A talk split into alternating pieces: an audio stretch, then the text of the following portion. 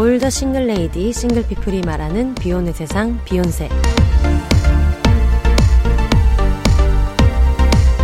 안녕하세요. 저는 해방촌 비욘세입니다.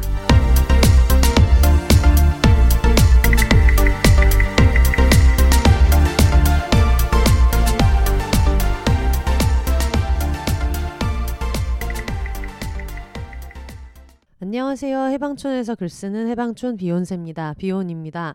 지금 저는 해방촌에서 녹음하고 있고요. 오늘은 혼자 좀 전까지 짐송님이 이제 왔다 가셨지만은 저희가 각자 할 일들이 있고 이래가지고 짐송님을 잘 보내드리고 짐송님이 또 좀 무리하고 계시다고 하더라고요. 지금 많은 팟캐스트가 방학을 하는 바람에 밀림의 왕은 이때라도 올려달라라는 얘기들을 듣고 있다고 하더라고요. 신기하게도 누가 고맙게 그런 얘기를 또 전달을 해주셨는지 그래가지고 저도 어 제발 쉬지 마라. 쉬지 말고 빨리 내라. 사실 밀림의 은 쉬었다라기보다는 그냥 뭐 원래 뜨문뜨문 오는 거는 알지만 지금은 좀 배차 간격을 어떻게 좀 해봐라 싶은 마음이 있어서 안 그래도 좀 해놓은 녹음이 있었더라고요. 그래서 저희 집에서 그거를 하고 갔고 그리고 짐송님이 요즘에 자연식물식을 하시잖아요. 그러면서 오늘도 저희 집에 왔는데 먹을 걸 좀 챙겨가지고 오셨더라고요. 근데 항상 친구들이랑 만나면은 약간 먹는 거를 위주로?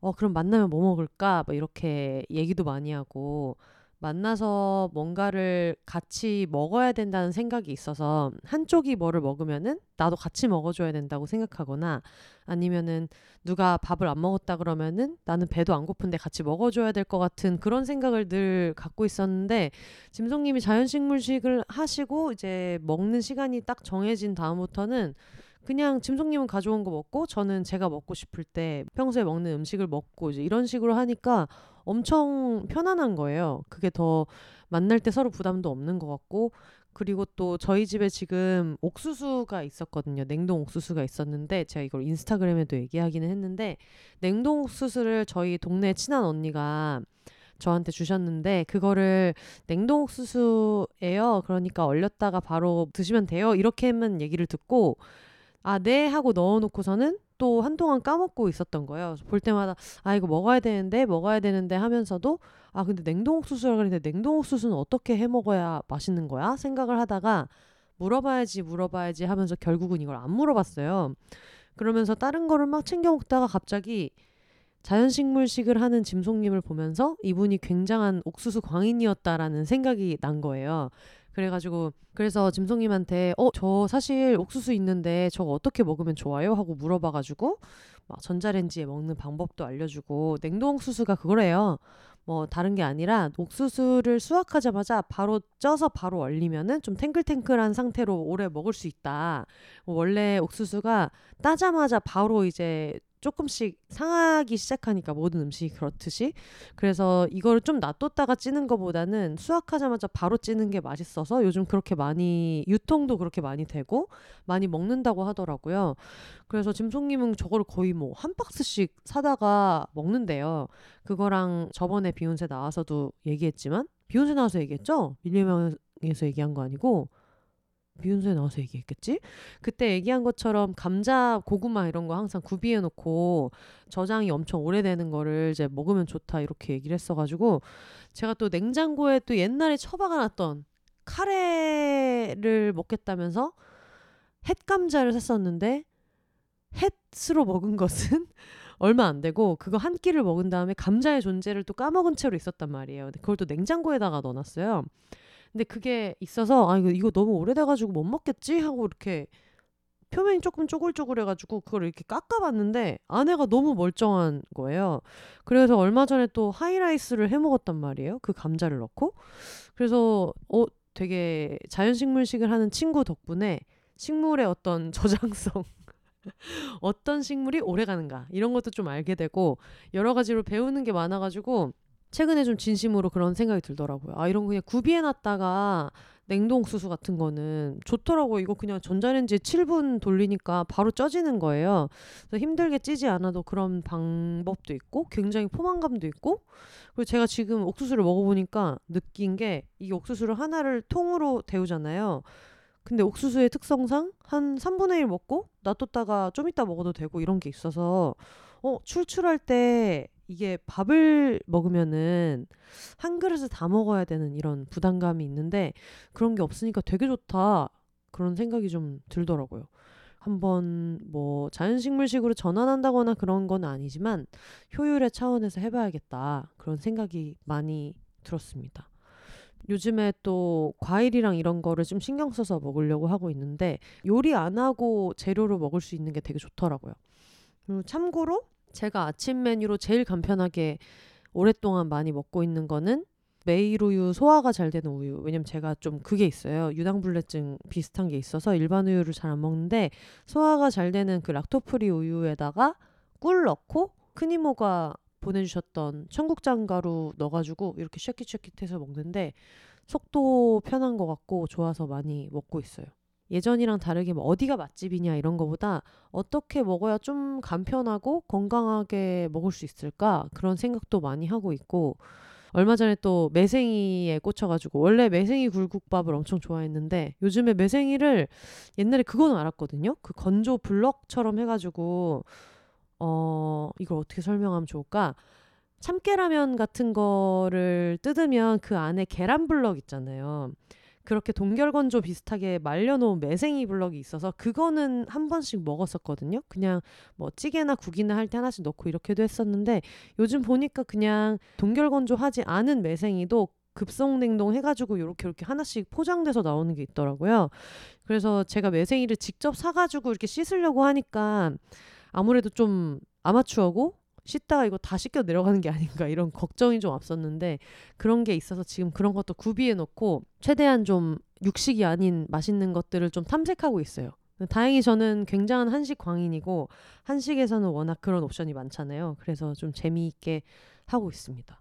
어, 원래 얘기하려고 했었던 거에 먹는 내용이 이렇게 길지가 않았는데 방금 짐송님이 또 이따가 가다 보니까 그리고 방금 먹은 게 옥수수라서 좀 생각이 났어요. 여러분 혹시 그런 거 있으세요? 2024년에는 좀 다르게 먹어야겠다. 루틴을 바꿔야겠다. 결정한 게 있으신지 모르겠네요. 어쨌든 그렇게 해서 지금 좀 전에 맛있는 옥수수를 하나 먹었습니다. 그리고 또 어, 특이한 점이 있다면 제가 지금 차를 마시고 있는데 요즘에 차를 되게 많이 먹고 있어요. 근데 다른 계기가 있었던 거는 아니고 조금씩 이제 뭐 한 섹션씩 집에 있는 장소를 정리를 이렇게 하다가 어느 날 문득 차가 진짜 많구나라는 걸 알게 된 거예요. 근데 제가 직접 산 차는 하나도 없고 이렇게 차가 선물하기 되게 좋잖아요. 청취자분들도 한번 뭐 이렇게 행사 같은 게 있을 때 만났을 때 선물해 주신 것도 있고 어 출판사에서 예전에 보내 주셨던 것도 있었고 그리고 뭐 친구들이 한 번씩 줄 때도 있고 해 가지고 그냥 쫌쫌따리 차들이 있었는데 그거를 정리를 하면서 이제 유통기한 뒤집어 보니까 유통기한이 다 돼가지고 버리게 되는 것들이 좀 있었어요. 그래서 이게 너무 아깝다라는 생각도 많이 들었고 그리고 어쨌든 차를 좀 아끼다가 안 먹은 느낌인 거예요. 그래서 요즘 목표로 새해 목표로 정한 게 뭔가 거대한 목표는 하나도 없고 다 이런 이렇게 짜잘한 목표들 비슷한 게 있는데 그 중에 차를 많이 먹자는 목표가 있어가지고 제가 또 그런 국물 이런 걸 엄청 좋아하다 보니까 차를 우리면은 막 500ml씩 우려가지고 해장하듯이 먹는 버릇이 있거든요. 얼마 전에 또 저희 엄마네 집에 갔더니 엄마가 그 보리차인데 아예 알맹이가 이렇게 동그랗게 있는 차 있죠. 그거를 이렇게 그냥 통으로 끓여가지고 주셨는데 너무 맛있는 거예요. 그걸 진짜 맥주 먹듯이 먹었거든요. 거의 한 솥을 먹었어요. 그러니까 예전부터 제가 사실 맥주를 이래서 좋아하나 싶기도 하고 아니면은 내가 맥주를 좋아해서 이런 성향인가 어느 쪽인지는 모르겠는데 벌컥벌컥 그런 음료 먹는 걸 되게 잘해요. 그래서 예전에 짐송님이랑 얘기할 때 그랬나? 대장내시경 약 거의 2리터 먹어야 되잖아요. 저는 그게 하나도 고통스러운 게 없거든요. 아, 되게 잘 먹고, 어, 요즘에 레몬 들어가서 되게 맛있네라고 생각하면서 먹는 편인데, 그렇게 해서 막 먹고 나니까 너무 맛있는 거예요, 차가. 요즘에 좀 차에 꽂혀서 있는 차를 하나씩 이제 먹는 재미에 꽂혀 있는데 지금 있는 차도 예전에 영국에서 청취자분이 어, 보내주셨던 것 같은데 이걸 어떻게 읽지? Pukka라고 읽나요? 영국에서 보내주신 After Dinner organic bio 차를 지금 앞에 놔두고 녹음을 하고 있습니다. 근데 여러분 차 선물 같은 거 보내시려고 생각하시지 마시고 왜냐면 지금 너무 많습니다. 저걸 하나씩 다 먹어야 되는 그런 이슈가 있고요. 그리고 차는 신기하게도 누가 일부러 신경 써서 사주지 않아도 어떤 답례품이나 이렇게 인사차 많이 왔다 갔다 하게 되다 보니까 혹시 또 이런 얘기 했다고 어? 뭐 비욘세님한테 차라도 하나 보내드릴까? 그런 생각을 갖고 계신 분들 계시다면은 어, 아닙니다. 너무 많이 가지고 있고요. 가끔 해방촌에 이렇게 선물 같은 거를 놓고 가시는 분들 계셔가지고 얼마 전에도 핫초코 같은 거 보내주셔서 핫초코랑 초콜릿 보내주셔서 해외에서 오신 청취자분이 보내주셔가지고 되게 맛있게 잘 먹고 있어요.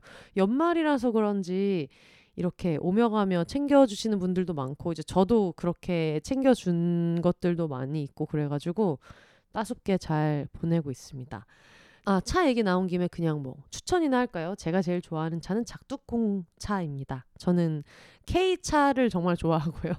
작두콩 차, 보리차, 뭐 옥수수 차 이런 거를 엄청 좋아해 가지고 우롱차는 일본에 갔을 때, 일본에 살 때 많이 먹었던 것 같고, 이렇게 차게 우려도 나오는 티백 같은 게 되게 많아서 그렇게 먹고 있는데, 어쨌든 제일 좋아하는 저의 최애 차는 작두콩 차입니다. 구수한 차를 좋아하시는 분들 작두콩차를 꼭 먹어보세요.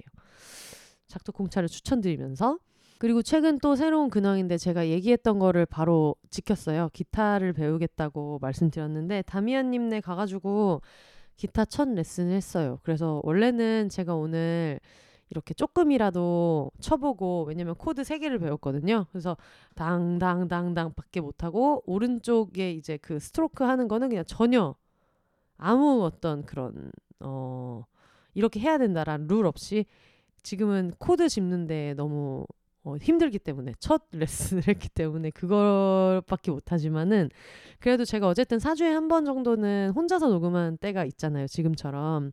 그리고 앞으로도 아마 계속 이 루틴은 지켜서 할 것 같고. 근데 그러다 보니까 그때마다 한 번씩 이거를 이렇게 그 눈높이 선생님 왔을 때 보여주는 것처럼 한 번씩 보여줘도 좋겠다라는 생각을 했는데 제가 어쩌다 보니까 또 어영부영 지금 또 자정이 넘어서 녹음을 하고 있다 그런 이슈가 있어가지고 이번에는 못 쳐드리지만 제가 다음 달에는 그래도 한 원래 코드가 세 개였는데 뭐 다섯 개라도 해가지고 보여드리도록 하겠습니다. 저랑 친한 언니랑 같이 해서 2대1로 수업받고 있는데 진짜 너무 재미있고요.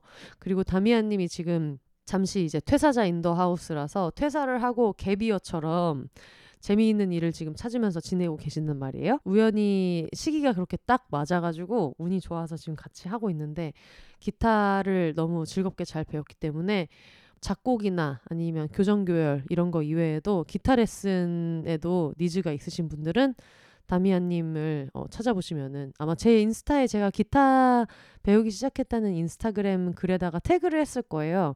다미안님한테 그것도 한번 문의해 보셔도 좋을 것 같아요. 아마 제가 첫 학생인 것 같은데 굉장히 좀 즐겁게 배우고 있습니다.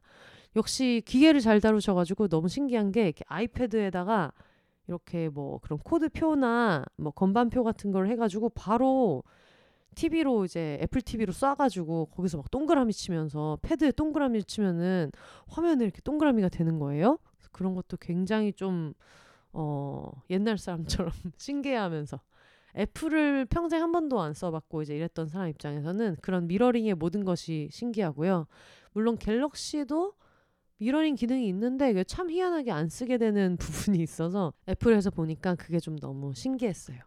어, 1월 달을 맞아가지고 여러 가지를 하고 있고 삶에 대한 어떤 삶의 자세나 이런 것도 친구들이랑 굉장히 많이 얘기하고 있고 좀 평온하게 집 안을 정리하거나 아니면 가지고 있던 기타를 가지고 뭘 사부작 사부작 해본다거나 이미 집에 있었던 차를 마신다거나 하는 식으로 뭐 당연히 외향인이니까 사람들은 맨날 피리 부는 사나이처럼 만나고 살지만은 그래도 집 안에 있는 재밌는 것들을 좀 찾아보자. 그리고 혼자서 즐길 수 있는 것들을 좀 찾아보자. 그런 생각을 하면서 지내고 있습니다.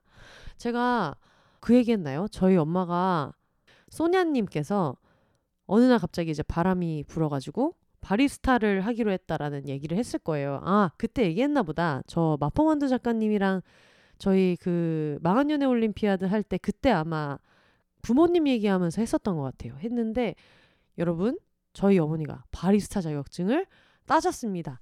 와 제가 지금 밤이라서 효과음으로 효과음으로 신명나게 나갔을 거예요. 와!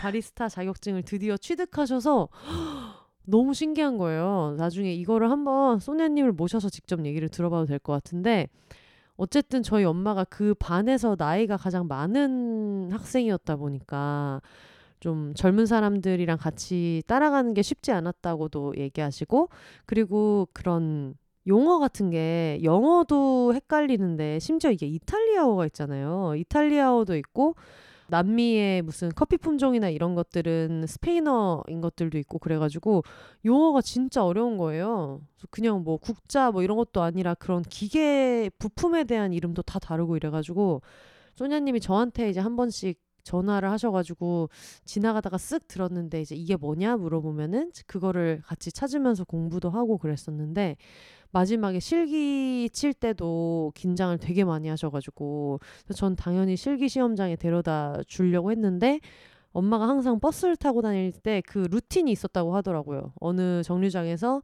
동료 한 분 같이 배우시는 동기, 동료보단 동기겠죠?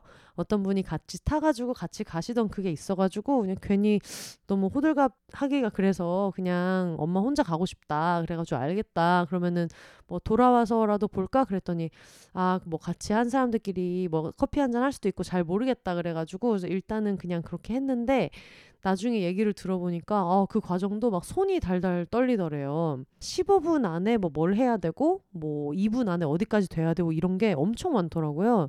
그리고 행주도 막 여기에도 있고 저기 여기저기 행주가 있는데 그 각각 행주를 쓰는 게 다 달라가지고 여기서는 여기 있는 A 행주로만 닦아야 되고 이런 것도 되게 어렵다고 그러더라고요.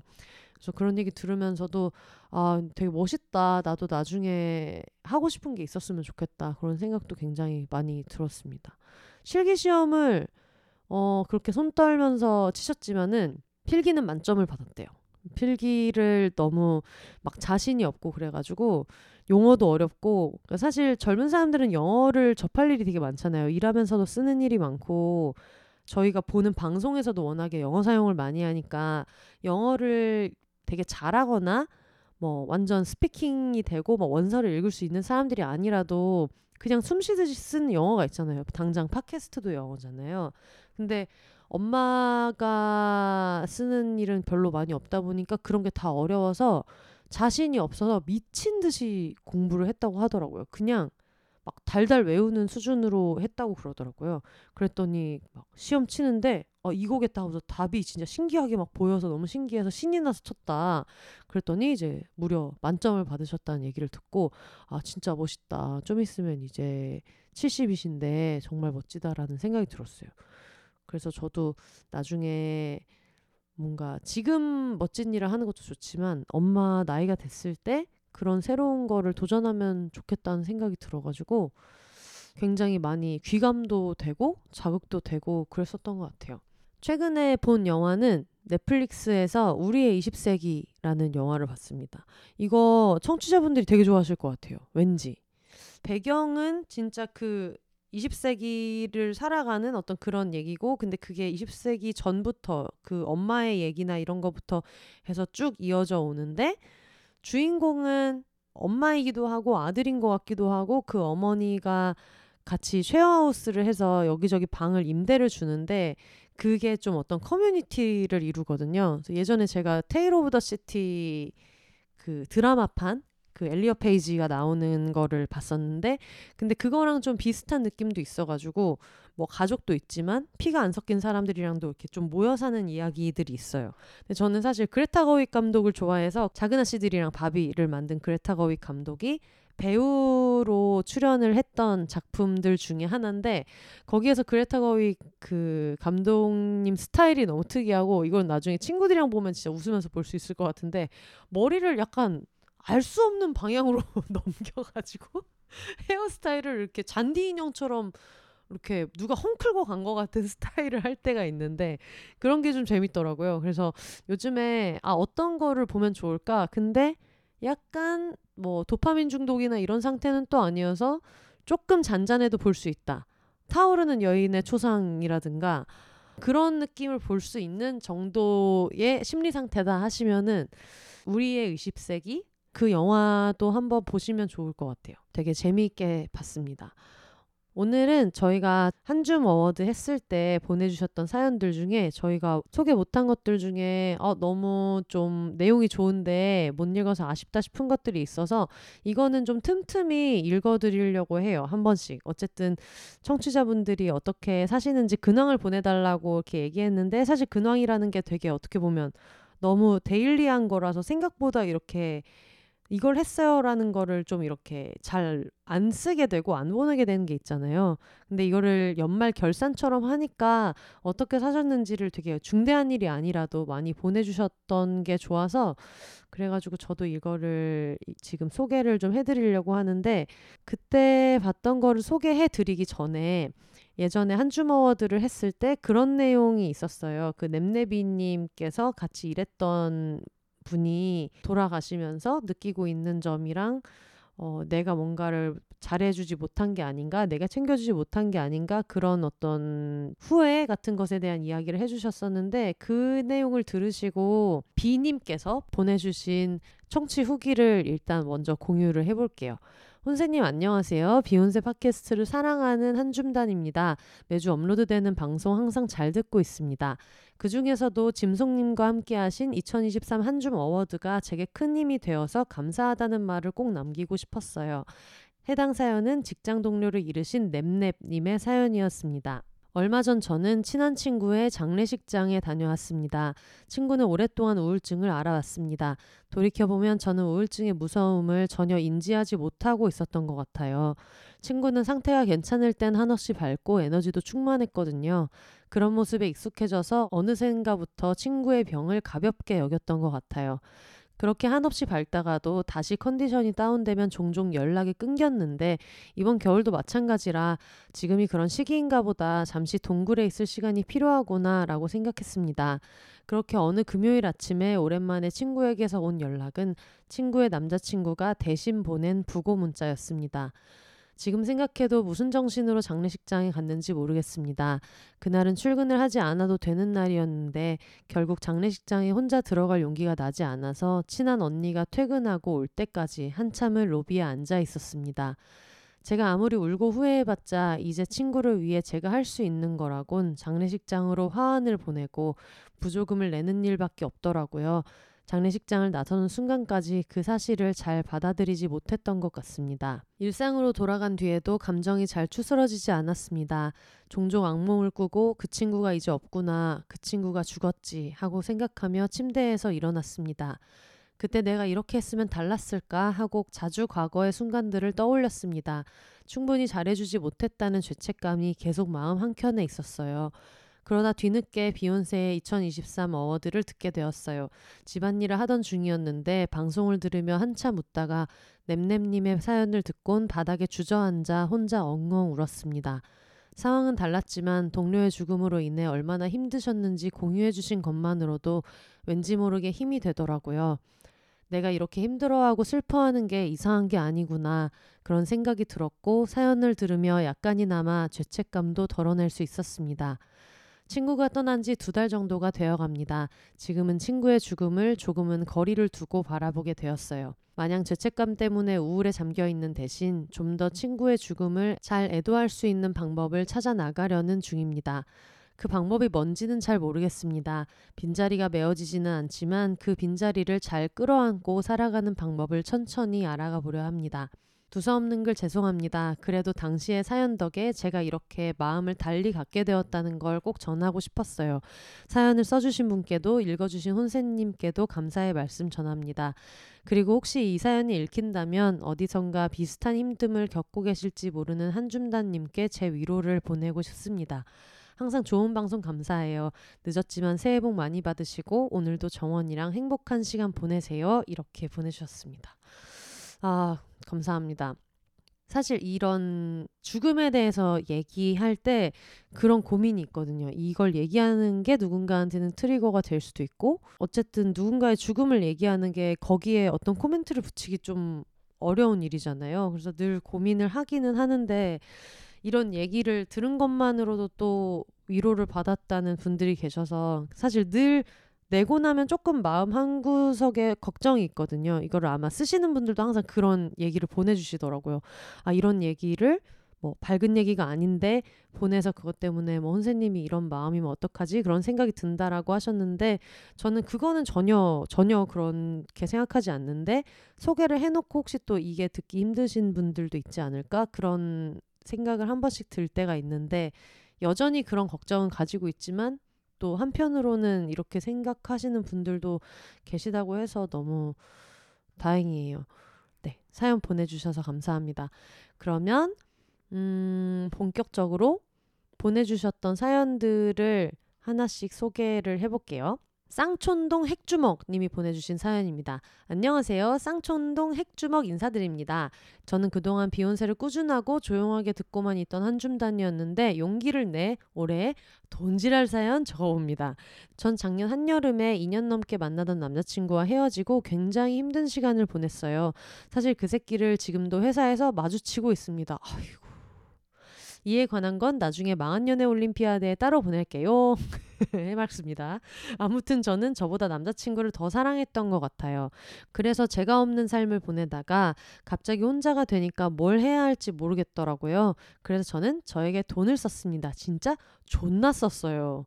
일단 헤어지고 커플링을 금방에 내다 판 뒤 저만을 위한 금반지를 통 크게 질렀고 최신형 노트북, 휴대폰, 워치 등 아싸리 싹 다 바꿨어요.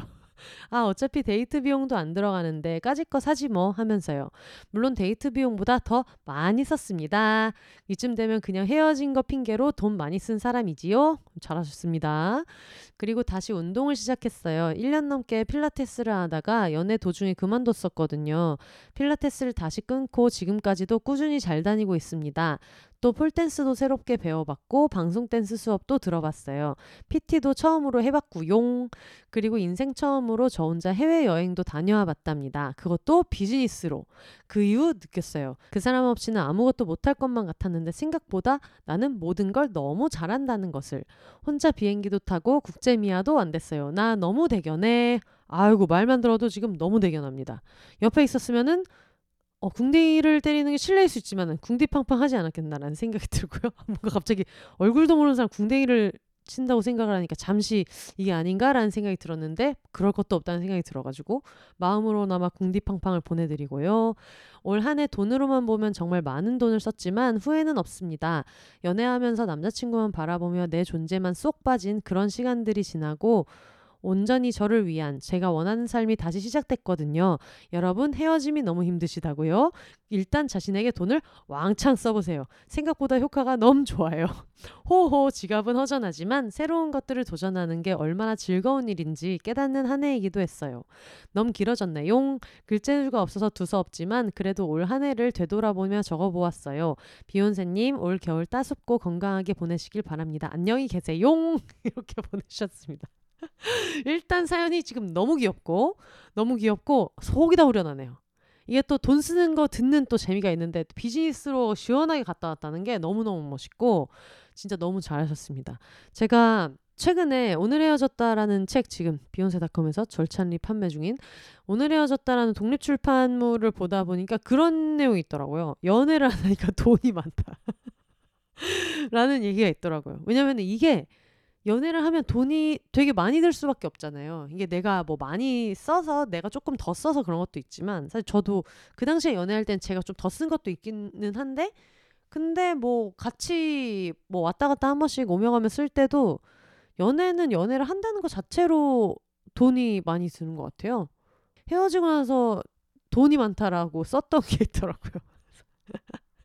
헤어짐을 극복하는 과정에서 저도 돈 많은 것을 굉장히 많이 어, 의식했구나. 너무 좋다는 생각이 들어가지고 어떤 내용인지 너무 알겠고 후련한 사연입니다. 축하드리고요. 어, 아 잔고가 없구나라는 생각이 들 때까지 또 신나게 쓰시고 그런 다음에 또 일 열심히 하고 저축 열심히 하면 되는 거니까요. 어쨌든 여러모로 2023년에 너무 잘하셨고 돈지랄 축하드립니다. 다음은 맛 좋은 대파님 사연 읽어드릴게요. 처음 사연을 보내봅니다. 이렇게 다짜고짜 쓰면 되는 게 맞을까요? 너무 떨리는데 너무 마음이 급해요. 라고 하셨습니다. 이렇게 보내주는 거 맞습니다. 안녕하세요. 맛 좋은 대파, 대파라고 불러주세요. 입니다. 제 사연은 올해의 회복이에요. 제가 올해 이룬 회복은 정말 엄청나거든요. 사실 너무 스스로 칭찬과 격려를 해주고 싶어서 그냥 2023년 올해의 대상을 주고 싶을 지경입니다.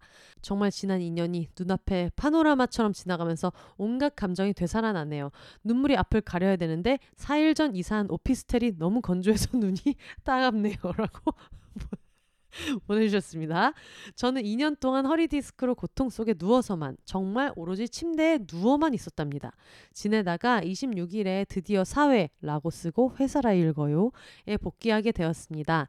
지옥 같았던 시간 동안 죽지 않고 살아서 이렇게 다시 원래의 일상으로 돌아온 저 자신에게 뭐든 다 잘했다는 말을 해주고 싶어요. 9월 말부터 엄청나게 회복했는데 정확히 9월 30일에 만난 정말 좋아하는 친한 친구가 비욘세를 알려줬고 어차피 어차피 집에서 누워만 있던 터인 저는 꼭 정주행할 필요 없고 제목 재밌어 보이는 걸 들으면 된다. 작은 아씨들 편도 재밌었다는 말을 들었지만 그냥 정주행을 시작해 12월 14일 완주를 했습니다. 어, 200개가 넘는데. 네, 죽지 않고 살아서 비욘세를 알게 되고 정주행한 거 정말 칭찬해 줄 거예요. 대파야 너무 잘했어. 넌 대상이야. 중간중간 들으면서 비욘세 인스타에서 사진도 찾아보고 댓글도 달고 하며 너무 행복하게 즐겁게 많이 웃었습니다. 허리 디스크 요즘 조금씩 다들 있다고 하지만 이 정도일 줄은 몰랐습니다. 혼세님과 짐송님 또 이 사연이 혹시 읽힌다면 듣고 계신 모든 분들 잠시 일어나서 허리를 쫙 펴세요. 뚝 소리 난다. 네, 허리를 폈습니다. 제가 이게 핸드 마이크라서 허리를 펼 수 있어서 좋네요. 허리를 폈다가 이제 앉으면서도 어, 녹음을 할 수 있다는 것을 허리를 폈습니다. 여러분 허리 펴세요.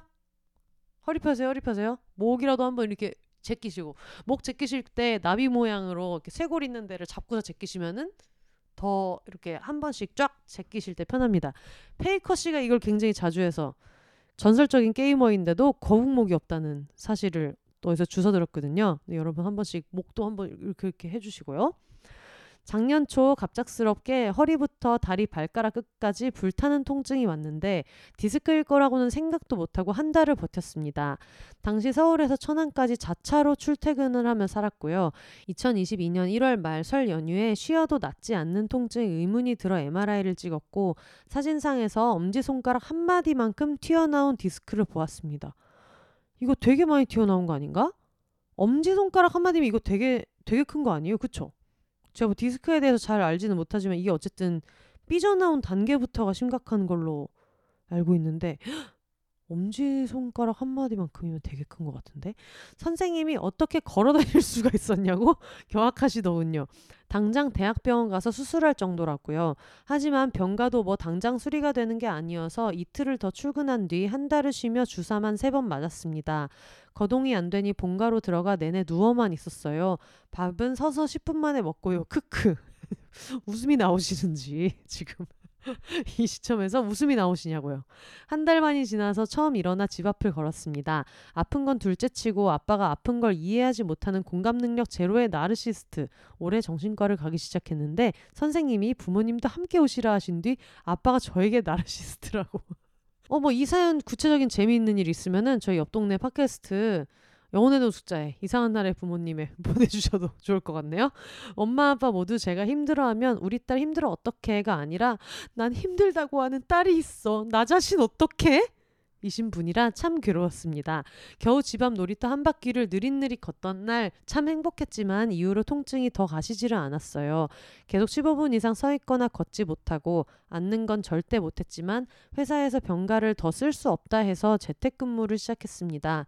누워서 일하고 엎드려서 일하고 대학병원 두 군데 진료과 세 곳 협진을 받으며 집에서도 아파도 아프다고 못하고 아파해도 아무도 이해하지 못하는 상태로 그야말로 집구석에서 누워서 일만 하며 크크크.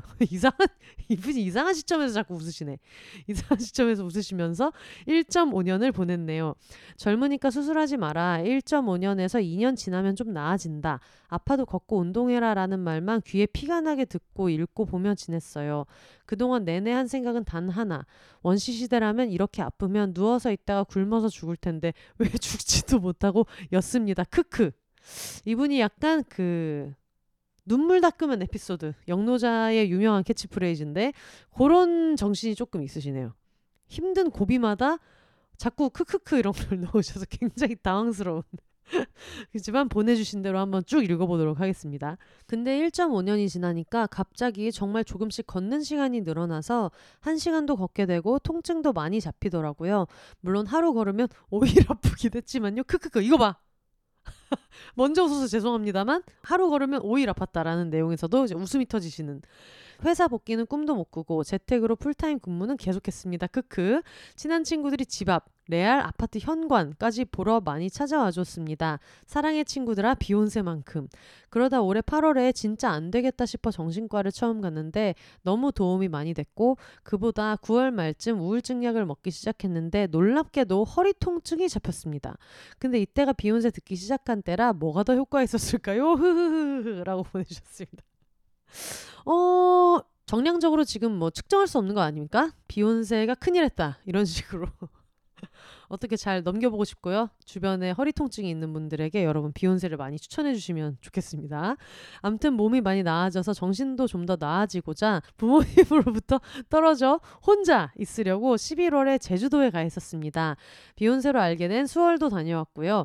아픈 동안 술을 못 마셨던 터라 약하게 하이볼 한 잔 시켰는데 맛있어서 한 잔 더 먹고는 수월에 있던 수신지 작가님의 곤보다 혼자 울고 숙소 돌아가다 길도 잃었습니다. 수월장님 혹시 듣고 계신가요? 크크크크크. 사람 하나 없는 올레길을 걸으며 만두 작가님, 캥 작가님의 이탈리아 여행 에피소드 듣다가 주저앉아서 웃고 혹시 누가 멀리서 저 보고 피해가느라 길에 사람 없던 거 아니었겠죠? 손님이 저뿐이었던 어떤 와인바에서 사장님이랑 수다 떨다가 사장님이 이겨내야죠. 이러셔서 혹시 한 줌단 했다가 가로 열고 아니었음. 사장님한테 비욘세 영업했어요. 여러분 이게 어 이겨내야지. 이거 역시도 비욘세 바깥에서 누구든지 할 수 있습니다. 근데 휴 이겨내야죠. 요거를 이제 이렇게 얘기하는 거는 제가 봤을 때는 아, 이분도 굉장히 꽂혀 있다. 마치 이제 혜영 언니도 가끔 무슨 얘기를 할 때마다 모든 걸 섹스토이에 연관시켜서 생각해가지고 항상 제가 일 생각 그만해라라고 할 때가 있는데 굉장히 비욘세에 대한 사랑이 지극하신 분이라는 생각이 너무 많이 들고요. 가게에 틀어놓을 팟캐스트 추천해달라고 하신 거였는데 잘한 거죠? 요새 제주 관광객이 안 온다고 가게에 동네 삼촌들이 자꾸 와서 죽친다 했는데 제주 삼촌들 취향에도 맞길 해주셨습니다. 제주 삼촌 여러분들, 여러분 이거 삼촌이랑 삼촌 다른 거 아시죠? 삼촌 여러분들 늘 비욘세는 환영하고요. 가끔 이제 심심하면 사연도 보내주시면 좋겠습니다.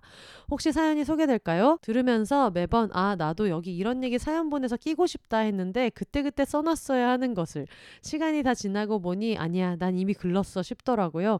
그러다 오늘 혼세님 생파 애프터 파티에서 다음 주제를 듣고 나니 아 나 꼭 보내고 싶어 하며 짧게 써보았어요. 지났지만 혼세님 생일 축하드려요. 감사합니다. 그러면서 보라색 하트 3개를 보내셨고요.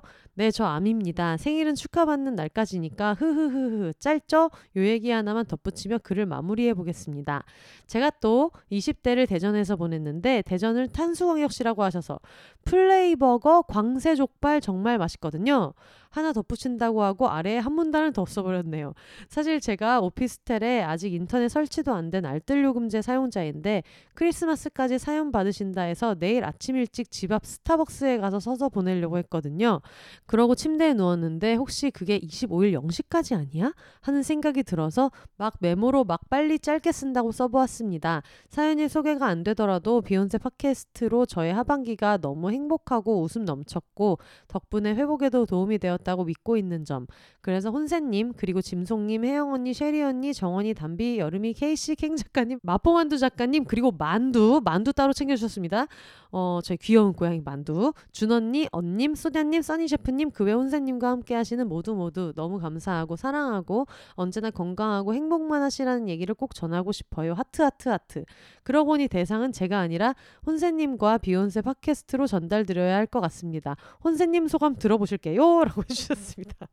어, 굉장히 좀 색다르고 활기찬 마무리 해주셨는데, 일단은 너무 회복 잘 하셔가지고 너무 축하드리고, 어쨌든 비욘세가 지금 거의 4년 넘게 하고 있는데, 최초로 방송 중간에 일어나서 허리를 폈던 의미 있는 어, 행위를 하게 해주셔서 너무너무 감사드리고요. 진짜 아 이거 조심해야 됩니다. 건강 잘 챙기시면서 지내셨으면 좋겠고요. 이거랑 조금 비슷할 수도 있는데 광안리 토순이님의 사연도 같이 한번 소개해 보도록 하겠습니다. 19일 화성실내체육관 화장실 앞에서 인사한 배구장 얘기하는 거겠죠.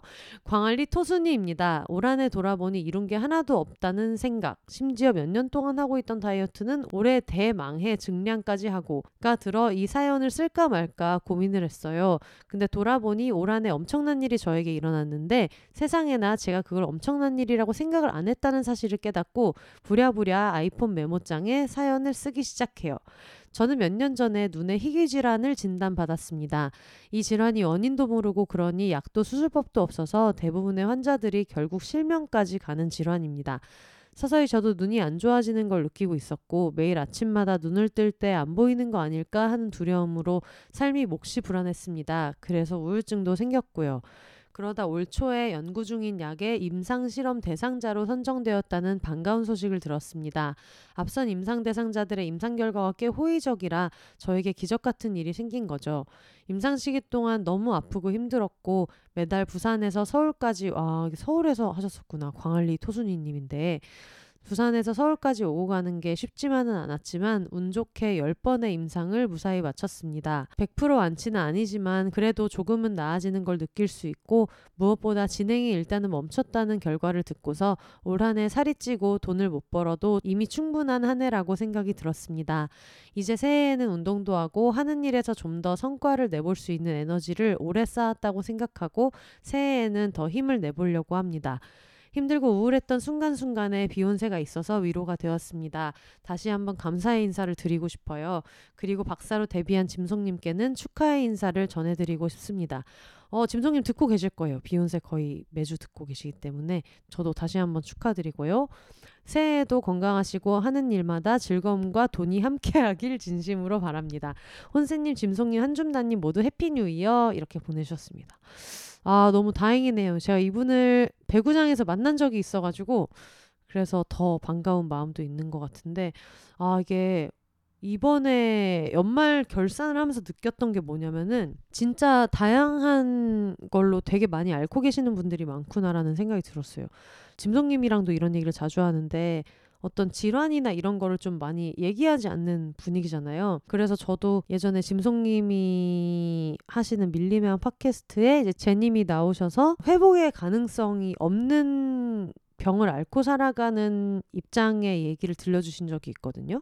그래서 그때 또 아픈 사람들은 정말 잘 안 보인다라는 얘기를 하는 거를 들었는데 그때 이후로 저도 뭐 뭐 건강만이 최고다. 무조건 건강해야 된다. 그래서 건강 건강을 얘기하는 거를 저도 조금 조심하기 시작했고 각자가 생각하는 목표가 다 다르잖아요. 건강의 개념이 다르잖아요. 어, 스스로가 각자의 기준에서 만족할 만큼 그냥 잘 스스로를 돌보면서 지냈으면 좋겠다라는 식으로 많이 얘기하려고 하기도 하고 그러는데 정말 그때 얘기했던 것처럼 아픈 거에 대한 얘기는 워낙에 좀 잘 안 하니까 주변에도 잘 안 하는 것 같고 이 집 저 집 밥 먹은 거조차도 얘기를 많이 하는데 아픈 거 얘기하는 거를 좀 불운하다고 생각하는 분위기도 있는 것 같고 부정적인 얘기는 인사에서 많이 나누지 않는 거라고 생각해서 그런 것도 있는 것 같고 그리고 분명히 좀 아픈 데서 오는 불이익 같은 게 있잖아요. 뭐 일을 할 때도 몸이 안 좋다고 하면은 할 수 있는 일인데도 불구하고 어떤 최선의 업무를 주지 않는다거나 이런 것들이 많아서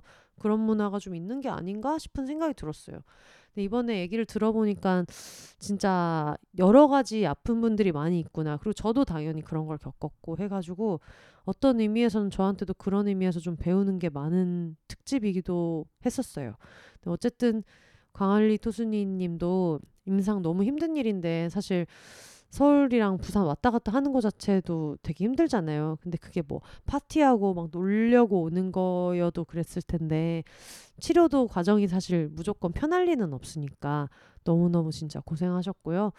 앞으로도 잘 관리하면서 잘 지내시면 좋겠습니다. 사연 보내주셔서 너무너무 감사합니다.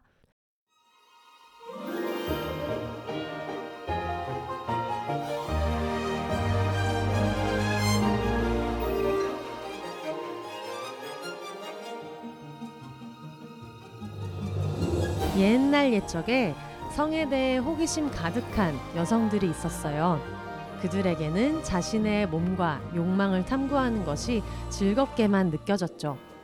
그리고 더 많은 사람들이 풍성한 성적 경험을 통해 기쁨을 누렸으면 좋겠다고 생각했어요. 그렇게 피우다가 탄생했습니다. 와! 당신이 이제 막 성에 눈을 뜬 초보 탐험가이든 경험 많은 노련한 탐험가이든 그 성적 잠재력을 깨우는 여정에 피우다가 함께 할게요. 다양성을 고려해 꼼꼼하게 고른 피우다의 성생활 용품이 궁금하다면 온라인 쇼핑몰 piooda.com 재미있는 성 이야기는 유튜브 채널 피우다 언니에서 피우다의 새로운 소식이 궁금하다면 인스타그램 piooda life 피우다 라이프를 팔로우해 주세요. 비혼세 청취자의 한 줌 가득한 오르가즘을 위해 적립금도 두 배로 온라인 쇼핑몰 piooda.com에서 회원가입 시 추천인에 비혼세 B-E-H-O-N-S-E를 입력하면 현금 같은 포인트를 두 배로 드립니다. 기술과 감각의 조화가 만드는 색다른 오르가즘의 탐험. 지금 피우다에서 시작하세요.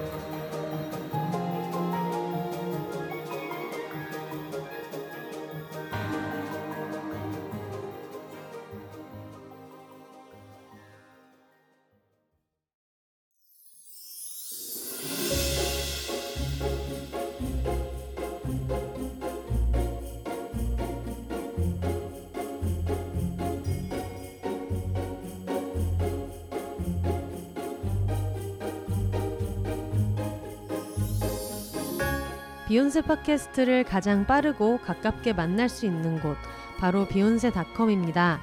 비혼세 티셔츠, 공식 맥주잔 같은 공식 굿즈부터 책 미루리 미루리라 오늘 헤어졌다 난 슬플 땐 봉춤을 춰도 묶음 배송으로 함께 구매하실 수 있습니다.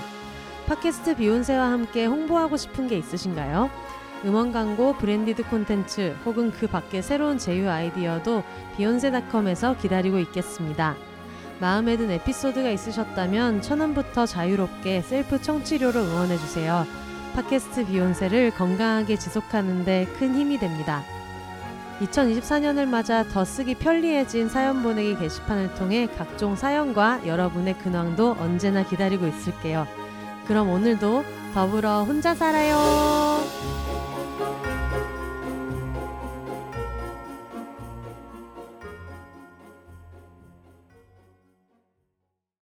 다음 사연은 창원이라예 님이 보내주셨습니다.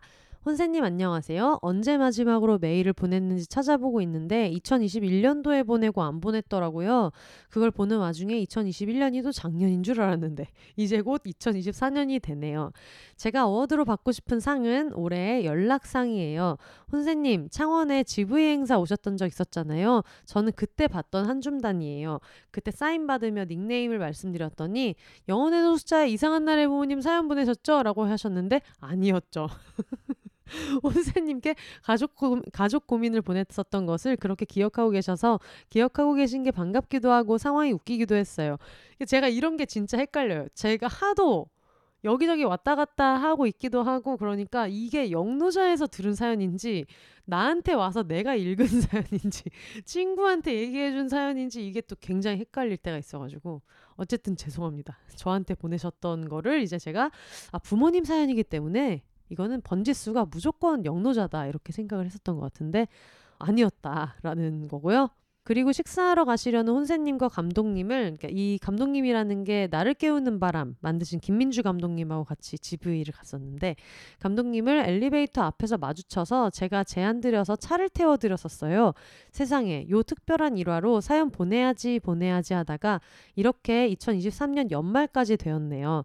올해 미룸상이라 하기에는 저희의 만남이 올해도 아니어서 드디어 연락하는 제게 올해 연락상을 주고 싶습니다. 유유. 최근 회차 중에 누가 실제로 만나고 나서 실망을 할 수도 있고 하는 뉘앙스의 말씀을 하셨을 때 아차차 나처럼 오프라인에서 만나놓고 대화도 해놓고 연락이 없으면 그렇게 생각하실 수도 있겠다 하는 생각이 들었어요. 그래놓고도 바로 메일을 안 보내고 이제야 보내는 저를 용서해 주세요. 아 아닙니다. 그렇게 그렇게 오해하거나 걱정하지는 않았어가지고 괜히 또 이런 걸로 마음 상하시면 안 되고요. 가족 고민으로 몇 차례 메일 보냈던 저는 독립해서 굉장히 잘 살고 있고요. 가족과의 사이도 역대급으로 좋습니다. 비욘세 잘 듣고 있고요. 하트도 꼬박꼬박 누르는데 연락이 너무 뜸했네요. 늦었지만 생일도 200회도 모두 모두 축하드렸습니다. 저 혼자 마음으로. 아, 어쩌면 창원 출신이기에 이걸 읽고 계실 짐송님, 박사 데뷔 축하드립니다. 여러분의 팟캐스트가 요즘 도파민 중독 같은 제게 핸드폰만 들여다보는 것에서 그나마 팟캐스트를 들으며 집안일을 하게 만듭니다. 한 가정의 유지를 돕고 계세요. 자랑스러워 하세요. 마감 시간 내에 끝내야 한다는 생각 때문인지 문체가 점점 이상해지네요. 다른 팟캐스트에서는 농담식으로 듣고 있다면 댓글에 동그라미라도 달아달라. 청취자 한 분이 크게 후원했을 때 역시나 농담식으로 듣는 모두가 100원씩 주는 게 맞다고 생각한다 같은 이야기를 한 적이 있는데 혼세님도 혹시 원하는 스타일의 피드백이나 소통 방법이 있나요? 메일이 너무 짧아서 한 줌단 자격을 못 갖춰진 건 아니겠죠? 연말 마무리 잘하시고 새해 복 많이 받으세요. 저는 근데 특별히 이렇게 해주면 좋겠다 하는 거는 없어요. 근데 이런 이런 게 좋았다라고 얘기를 해주면 도움이 되죠. 다음에 어떤 거를 할 때.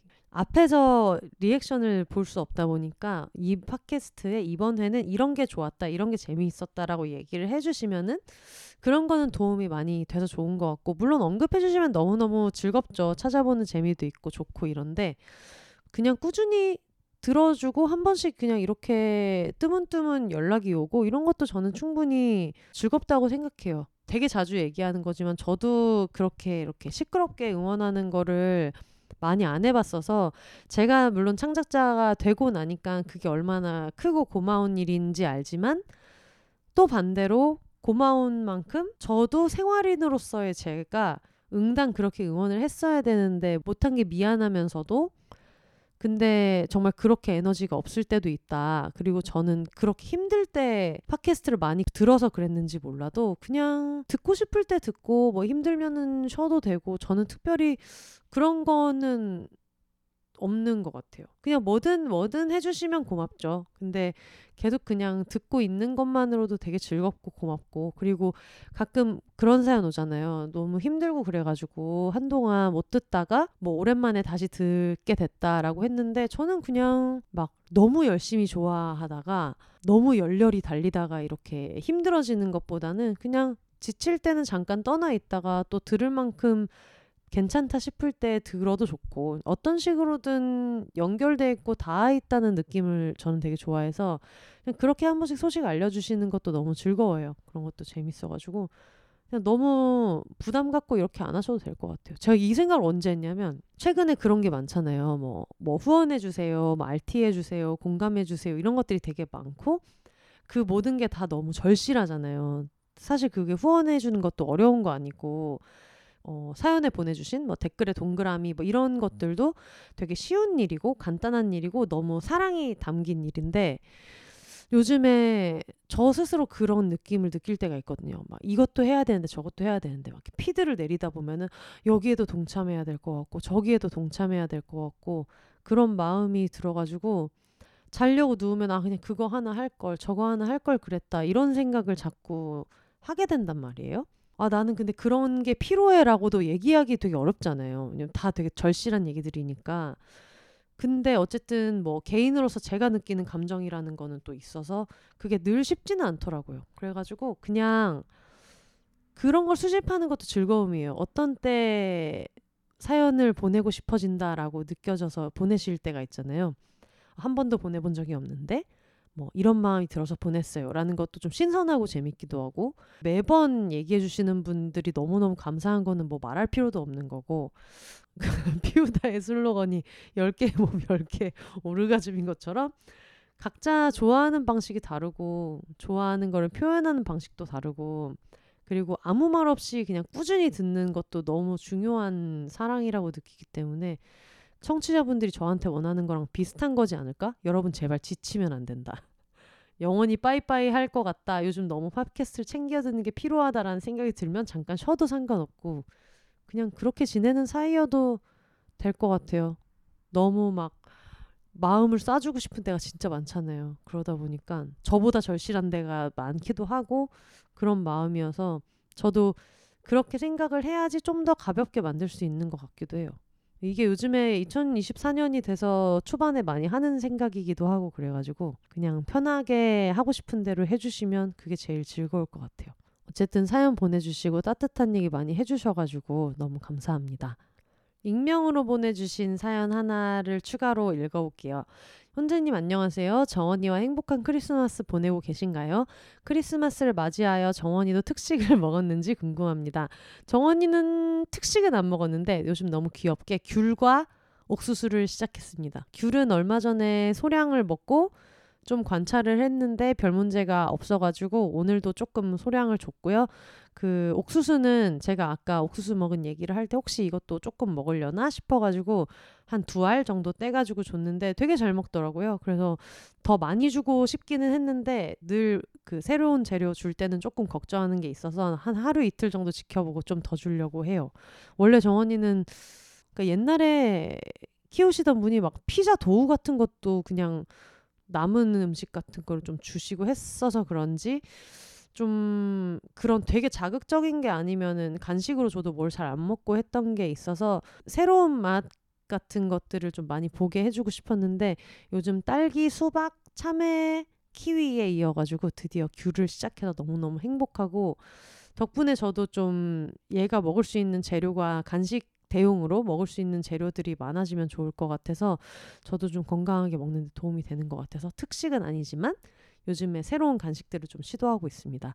저는 배불리 먹고 따뜻한 이불 속에서 사연을 쓰고 있습니다. 짐송님도 박사 축하드려요. 논문 마감까지 오탈자 수정을 계속했다는 스토리를 보고 웃으면 안 되지만 웃음이 났습니다.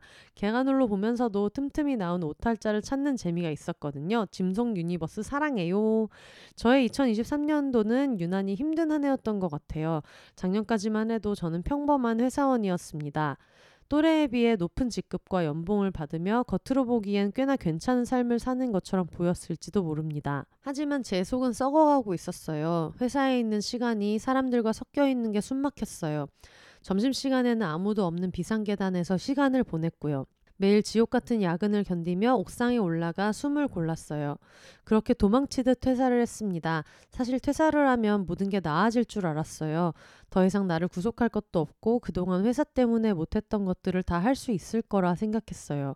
하지만 예상과는 달리 깊은 우울증이 찾아왔습니다. 우울이 심해지면서 저는 점차 고립되어 갔어요. 출근을 안 하니 사람 만날 일도 없고 밖에 나가질 않으니 씻지도 않고 침대에 누워만 있었어요. 매일 밤 세상이 망하길 기도하고 죽음에 대해 생각하는 시간이 길어졌어요. 어느 날은 침대에서 하염없이 울다가 이러다가는 정말 죽을 것 같아 집 주변 정신과를 찾아갔어요. 죽음에 대해 계속 생각한다는 제 말에 의사는 그래서 진짜 죽을 거예요? 아니면 생각만 하는 거예요? 라고 물었습니다. 정신과 의사가 어떻게 있다는 소리를 하죠? 근데 저 이런 얘기를 좀 들었어요. 다른 친구가 갔을 때도 아유 그래서 뭐뭐 뭐 죽으면 되겠어요? 그래도 어떻게 살아야지. 뭐 진짜로 죽을 것도 아니고 약간 이런 식으로 얘기했다는 지인이 있었어서 그게 찾아간 사람을 굉장히 되게 좌절시키는 일인데 음 너무 화가 나네요 듣는데 저는 이 사람이 내 말을 안 듣고 있구나 내가 죽어서 나의 힘듦을 증명해야 하는 걸까라고 생각했어요 이거 봐 이거 이렇게 생각하게 된다니까요 실제로 되게 힘들 때는 좋은 병원을 만나는 거 진짜 너무 중요합니다. 제가 아는 친구가 딱 이런 얘기 했는데 정말 비슷한 얘기를 하시는 거 보니까 아마 이렇게 반응하는 일부 정신과 의사분들이 좀 있나 봐요. 비욘세 청취자분들 들으시는 분들 중에서 사실 이게 진짜 좌절스러운 거거든요. 내가 너무 힘들어가지고 익숙하지 않은데 용기를 내서 찾아갔는데 이런 피드백을 받으면 와 친구들은 정신과 가서 많은 걸 해결을 했다던데 많은 도움을 받았다던데 여기에서조차 나는 아무것도 얻어가지 못하는 한심한 인간이구나 이제 이렇게 생각이 튈 때가 있어가지고 마음고생을 되게 많이 하는데 여러분 진짜 정신과에서 힘든 일 아니면 상담센터 같은 데서 너무 힘든 피드백 받았더라도 어, 포기하지 마시고 계속 알아보거나 아니면 너무 힘들어서 다른 곳을 시도할 엄두가 안 나더라도 거기에 의미를 부여하거나 너무 많이 해석하지 마세요. 절대로. 알겠죠? 그때부터 진짜 확 내리막으로 가는 경우가 있더라고요. 이걸 너무 마지막 희망처럼 이렇게 쥐고 있다 보니까. 근데 이상한 사람은 당연히 정신과에도 있습니다. 그러니까 그거 진짜 너무 크게 신경 쓰지 마세요. 다행히도 그즈음 한줌단 오픈 카톡방에서 심리 상담 지원 프로그램에 대해 정보를 주셨고 운이 좋게도 선발되어 심리 상담을 받을 수 있었습니다. 좋은 상담사님을 만나고 상담과 약물 치료를 병행하니 많이 개선이 됐어요. 회사를 그만두고 시간이 있으면 뭘 가장 하고 싶었냐는 상담사님의 질문에 저는 여행을 가고 싶다고 말했고 그 길로 저는 홀로 동남아로 떠났습니다. 여행에서 가장 인상 깊었던 것은 재즈바에서 공연하시는 분들이었어요. 작은 술집에서 악기 연주를 하는데 연주자분들 표정이 정말 행복해 보였거든요. 서로 합을 맞춰 연주를 하는데 저렇게까지 웃는다고 싶을 정도로 환하게 웃으며 연주를 하셨어요. 그걸 보는데 이상하게 약간 울컥하더라고요. 술집에서 연주를 하면서 페이도 얼마 안 될 텐데 자기가 좋아하는 일을 한다는 것만으로 행복해 보이는 사람들을 보면서 행복이란 정말 돈과는 상관이 없는 거구나. 나는 그동안 왜 그렇게 힘들게 살았을까 하는 생각이 들었습니다. 저는 요새 현재를 사는 감각에 집중하고 있어요.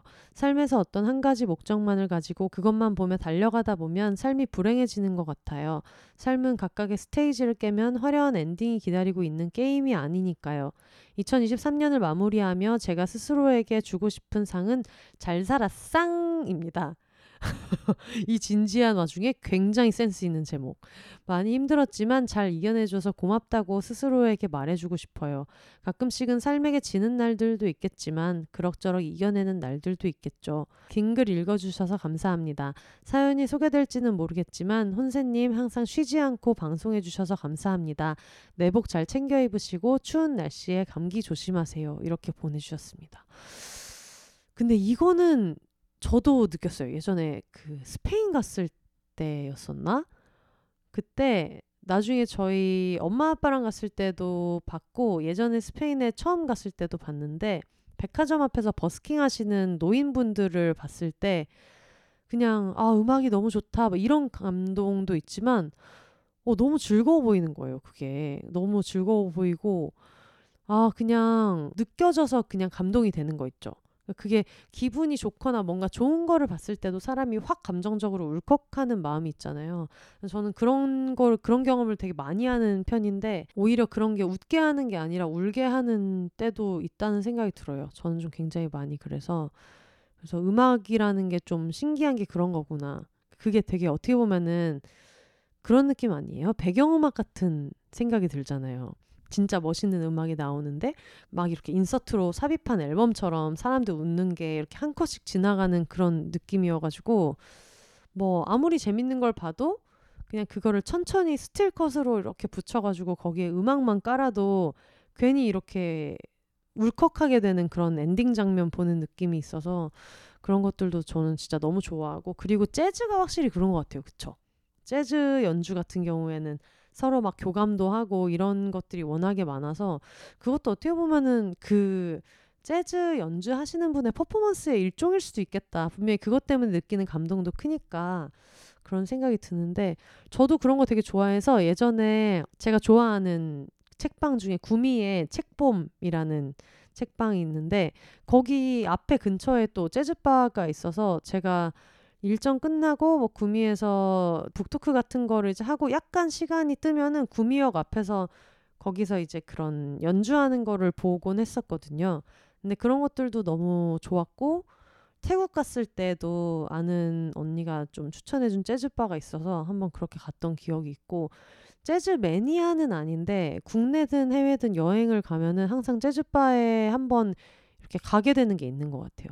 재즈바의 좋은 점은 옆에 누가 없어도 왜냐면 공연에 집중해야 된다는 어떤 그런 매너상의 이런 것들도 있다 보니까 얘기를 안 하고 그냥 쭉 집중해서 보는 느낌이 있는데 특히 혼자 여행하면서 재즈바를 가면은 내가 혼자가 아니라는 느낌을 좀 들게 해주더라고요.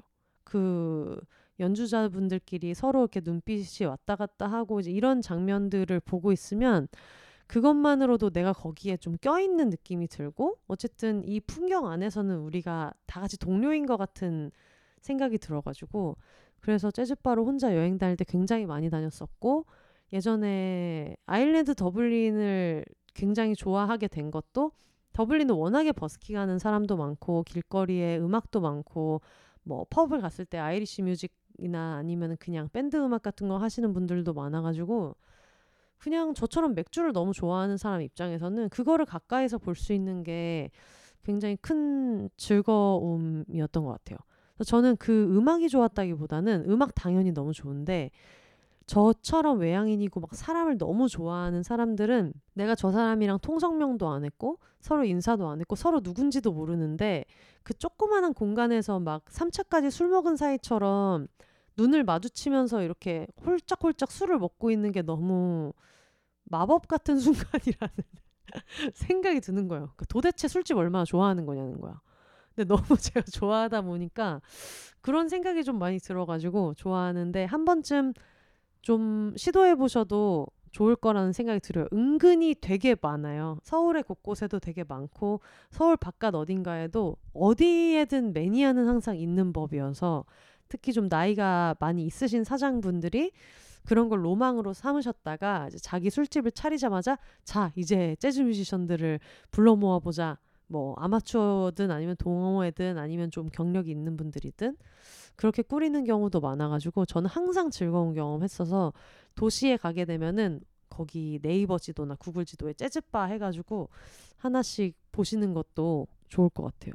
특히 외로움에 사무칠 때 혼자 하는 여행에 외로움이 사무칠 때 한 번씩 해보시는 거 저는 진짜 너무 추천입니다. 사연을 하나만 더 소개해 볼까요? 문정동 도라르방님께서 보내주신 사연입니다. 안녕하세요, 혼세님, 짐송님, 한줌단 가족 여러분. 따뜻한 연말 보내고 계신가요? 뭔가 닉네임이 있어야 할 것 같아 비욘세식 장명법을 따라 문정동 도라르방으로 하겠습니다.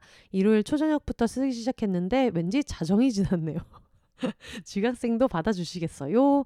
저는 오늘 이때가 이제 그 크리스마스였죠. 토끼 같은 여자친구와 넷플릭스 보면서 어제 먹다 남은 케이크도 먹고 낮잠도 자고 따뜻한 바닥에 누러붙어 버린 고양이들 배도 만지고 하루 종일 뒹굴뒹굴했어요. 해피. 이제 뭐하지 하면서 트위터 하다가 루돌프 정원이를 보고 문득 생각이 나 한줌 award에 참전해 봅니다. 다 쓰고 나서 덧붙이는 건데 분량이 8만 대장경이네요. 미리 사과드립니다. 저의 올해 잘한 일은 새 직장에서 무사히 적응해 며칠 전 만 1년이 지나 2년 차가 되었다는 것입니다. 이게 뭔 잘한 일인가 싶겠지만 제 얘기를 좀 들어보세요. 알겠습니다. 저는 문사철 플러스 교육 전공자입니다. 재학 당시 극악무도 했던 임용 경쟁률에 겁먹고 임용 시험을 포기했어요. 선배들을 보면 재수, 삼수, N수가 흔했는데 저는 긴 수험 기간 동안 집에서 경제적인 support를 받을 수 있는 상황이 아니었거든요. 사실은 그만큼 오래 공부하기도 싫었어요. 스펙이라곤 정교사 자격증 하나, 그 흔한 토익 점수도 없어서 일반 기업 취직은 생각조차 하지 않았고 안일한 마음으로 공무원 시험을 잠깐 기웃거리다가 4학년 2학기가 채 끝나기 전 학원가에 흘러들어가 뜬금없이 수학을 가르치기 시작했습니다. 수학을 피해서 도망다닌 결과로 문사철 중 하나를 전공한 건데 인생이란 뭘까요? 저는 초등학교 2학년 때부터 제가 문과라고 생각했는데요. 학원 강사 일은 나쁘지 않았어요. 꽤 잘했거든요, 제가. 그치만 제 가치관과는 맞지 않는 부분이 있어서 매 순간 합리화를 하면서 일해야 했고 항상 미래에 대한 불안감을 갖고 있었어요. 중간중간 다시 공무원 시험도 기웃거리고 언니가 한 사업도 도와봤다가 결국엔 다시 학원가로 돌아가길 반복했어요. 하고 싶은 게 뭔지 모르겠는 상태에서 도망만 다니다가 당장 할 줄 아는 게 그것뿐이라 결국 돌아가게 되는 상황이 참 싫었어요.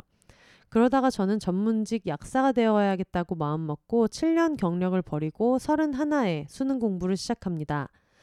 직전 1년간 자금을 모으고 수험 계획을 세웠죠. 결론부터 말하면 망했어요. 히히.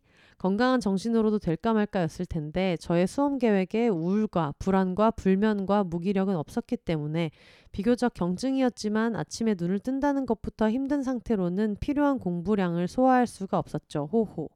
지금은 약물과 상담의 도움으로 완전히 괜찮아졌습니다. 도움이 필요하신 분은 꼭 전문가를 찾아가세요. 여기까지가 제 오랜 방황 이야기입니다. 수능이 끝나고 다시 선택의 시간이 왔을 때 그즈음 만나기 시작한 여자친구가 제안해서 국비로 프로그래밍 학원을 다녔어요. 6개월 과정을 수료한 뒤 한 달여 만에 지금 회사에 취직해서 개발자로 회사 생활을 하게 됐습니다. 33살 신입으로요. 누구나 아는 큰 회사는 아니지만 밥이 맛있고 이상한 사람이 없는 꽤 괜찮은 회사입니다. 이거 최고 아닙니까? 일단 이상한 사람이 없는 회사 없죠. 없어. 만약 있으면 그게 나인 거죠. 그쵸? 아 물론 청취자분이 아 말해놓고 하니까 되게 이상한 얘기를 했네. 청취자분이 이상한 사람이라는 거는 어 아닙니다. 어큰 실수를 했네. 근데 웃긴 것 같으니까 그냥 낼게요. 어쨌든 이상한 사람이 이상한 사람이 없는 회사 너무 이상적이고 이런 회사 진짜 너무 잘 없기 때문에 거기다가 밥이 맛있다 정말 베스트입니다. 보니까 밥이 맛있다는 것 자체가 여기저기를 돌아다니면서 드시지 않고 고정된 식사하는 데가 있는 것 같은데 그런데도 맛있는 거는 정말 너무 어려운 일이에요. 꽤 괜찮은 회사입니다. 아 너무 웃기네. 이상한 사람 없으면 그게 나야라고 했는데 이게 수동 공격도 아니고 정말 너무 아닙니다. 아닐 거예요. 아이고. 아이 너무 웃기네. 죄송합니다. 잠시만요. 저짜한 잔만 먹고. 아, 웃음이 터져가지고 정신 차려야 돼. 무엇보다 일이 저한테 잘 맞고 재밌게 할 수 있어서 너무 좋아요. 막상 취업하고도 적성에 안 맞아 1년 내에 그만두는 경우도 부지기수라는데 저는 다행히 잘 적응해 나가고 있습니다. 누군가 보기엔 실패가 너무 많고 답답하고 멍청한 선택의 연속인 이야기일 수도 있지만 이걸 공유하고 싶었던 이유가 있어요. 여러분, 저만 이제 안 것일 수도 있지만 적성은 생각보다 늦게 찾을 수도 있다는 것이더라고요. 그리고 30대에도 새로 시작할 수 있는 분야가 있더라고요. 하고 싶은 게 생겼을 때 나이 때문에 주저하지 않았으면 좋겠다는 말을 하고 싶었습니다. 이 나이에 못하는 건 키즈 모델 뿐이라는. 이 나이에 못하는 건 키즈 모델 뿐이라는 명언도 있지 않습니까? 저는 수능 준비했던 1년도 후회하지 않았어요. 결과적으로는 목표를 이루지 못했지만 너무 늦었다고 생각하고 도전해보지 않았으면 오히려 후회했을 것 같거든요. 뭔가를 새로 쥐려면 쥐고 있는 손을 펴야 한다는 친구의 말도 큰 용기가 되었습니다. 아쉬움이 있다면 나는 문과야 같이 저의 한계를 미리 규정해두고 더 많은 가능성을 차단해뒀다는 점이에요. 조금 덜 방황할 수도 있지 않았을까요? 그치만 그러지 않았던 삶은 살아본 적이 없으니까 또 모르죠. 방황했던 시간도 차곡차곡 쌓아서 지금의 제가 된 거라고 생각하고 현재를 충실히 살아가려고 합니다. 요즘은 행복하다는 말을 정말 자주 하고 있어요. 평생 이렇게 살아도 좋을 것 같다는 생각도 들고요. 물론 커리어에 있어서 성장하기 위해 여러 가지 계획도 착착 세우고 있습니다.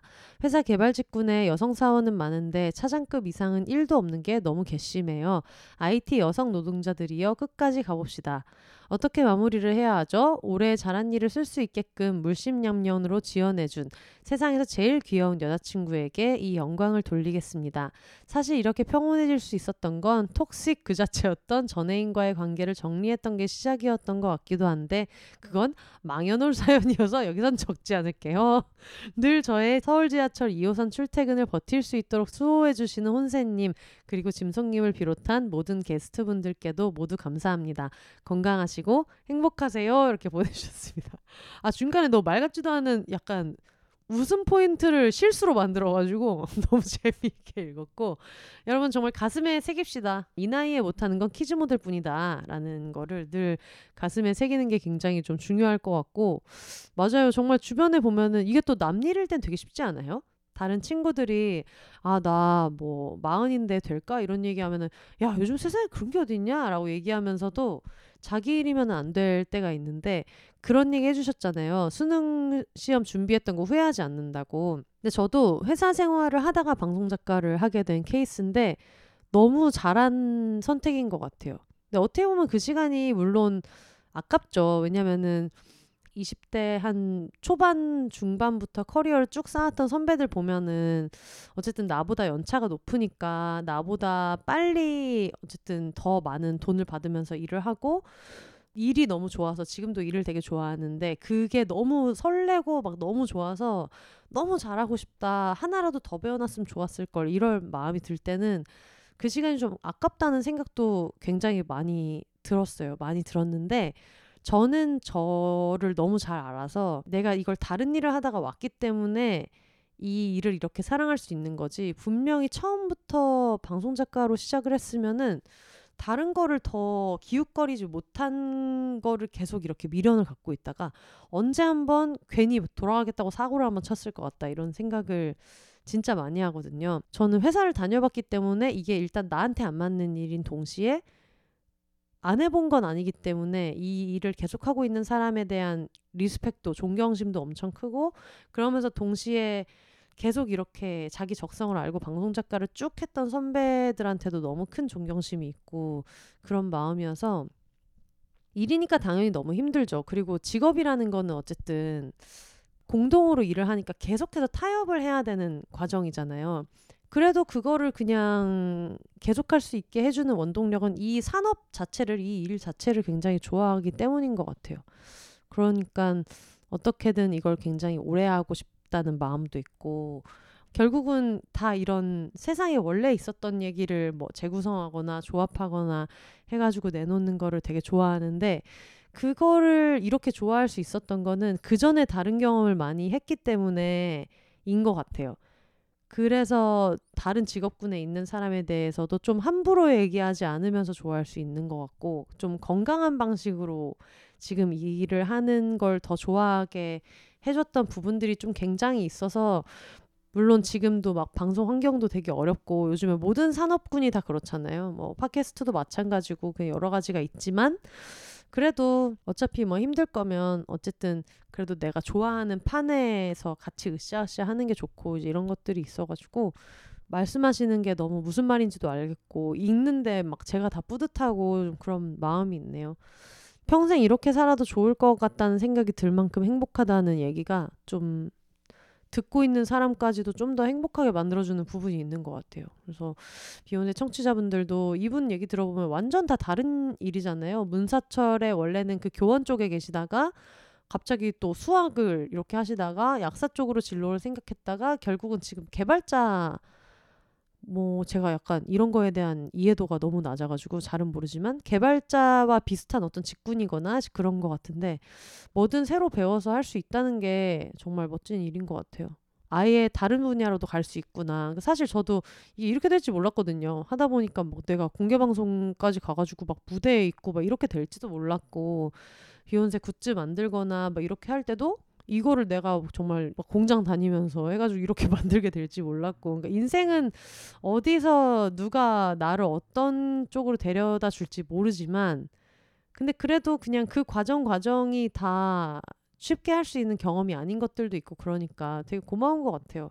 그리고 제가 지금 이거를 이렇게 막 즐겁게 얘기할 수 있는 거는 예전에 또 전혀 모르는 분야에서 아등바등 했었던 그 시절에 제가 준 선물인 것 같기도 하고 그래가지고 여러모로 옛날 생각이 많이 드는 사연이어서 추가적으로 좀 뽑아봤습니다.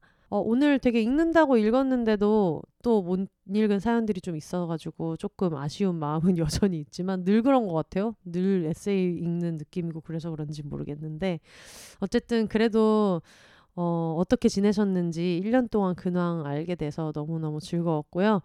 저는 오늘은 조금 편하게 여러분이랑 둘이서 얘기하는 느낌으로 이렇게 녹음했으니까 다음에는 또 다음 주부터는 재밌는 게스트 분들이랑 같이 돌아오도록 하겠습니다.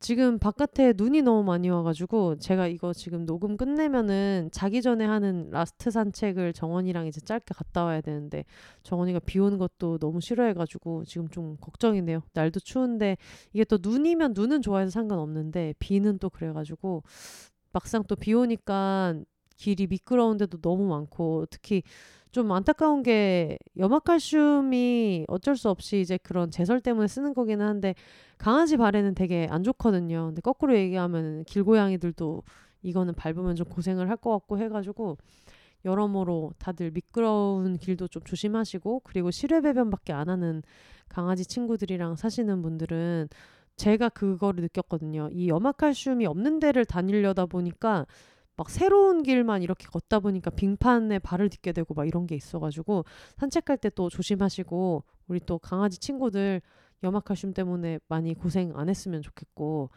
영화칼슘 말고 대안이 있는 제설제가 빨리 보급되기를 바라는 그런 마음을 어, 같이 가지고 슬슬 마무리해 보도록 하겠습니다. 이번 한 주 진짜 너무 수고하셨고 2024년 1월이니까 좀 있으면은 이 방송 나가고 할 때쯤에는 2024년이 한 열흘 정도밖에 안 남은 거잖아요. 연초에 세웠던 계획 중에 이미 못하고 있는 거 당연히 있을 거고 그리고 연초에 뭔가 계획이라도 세웠어야 되는데 하다가 미루신 것들도 있을 수도 있어가지고 남은 열흘 동안 으쌰으쌰 해봅시다. 저도 매일매일 가계부 쓰는 거를 하고 있는데 이틀 정도 밀린 적은 있지만 지금까지는 되게 잘하고 있거든요.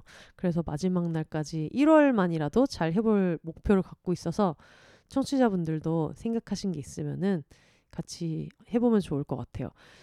마지막에 어 제가 혼자 사세요를 할 때 아까 얘기해 주신 것처럼 허리를 한번 펴보면 어떨까 이런 생각이 또 듭니다. 들으시는 분들 어느 위치에 계시든 허리를 펼 수 있는 여유가 있다면은 클로징 멘트 할 때 같이 허리를 펴면서 마무리 해 보도록 할게요.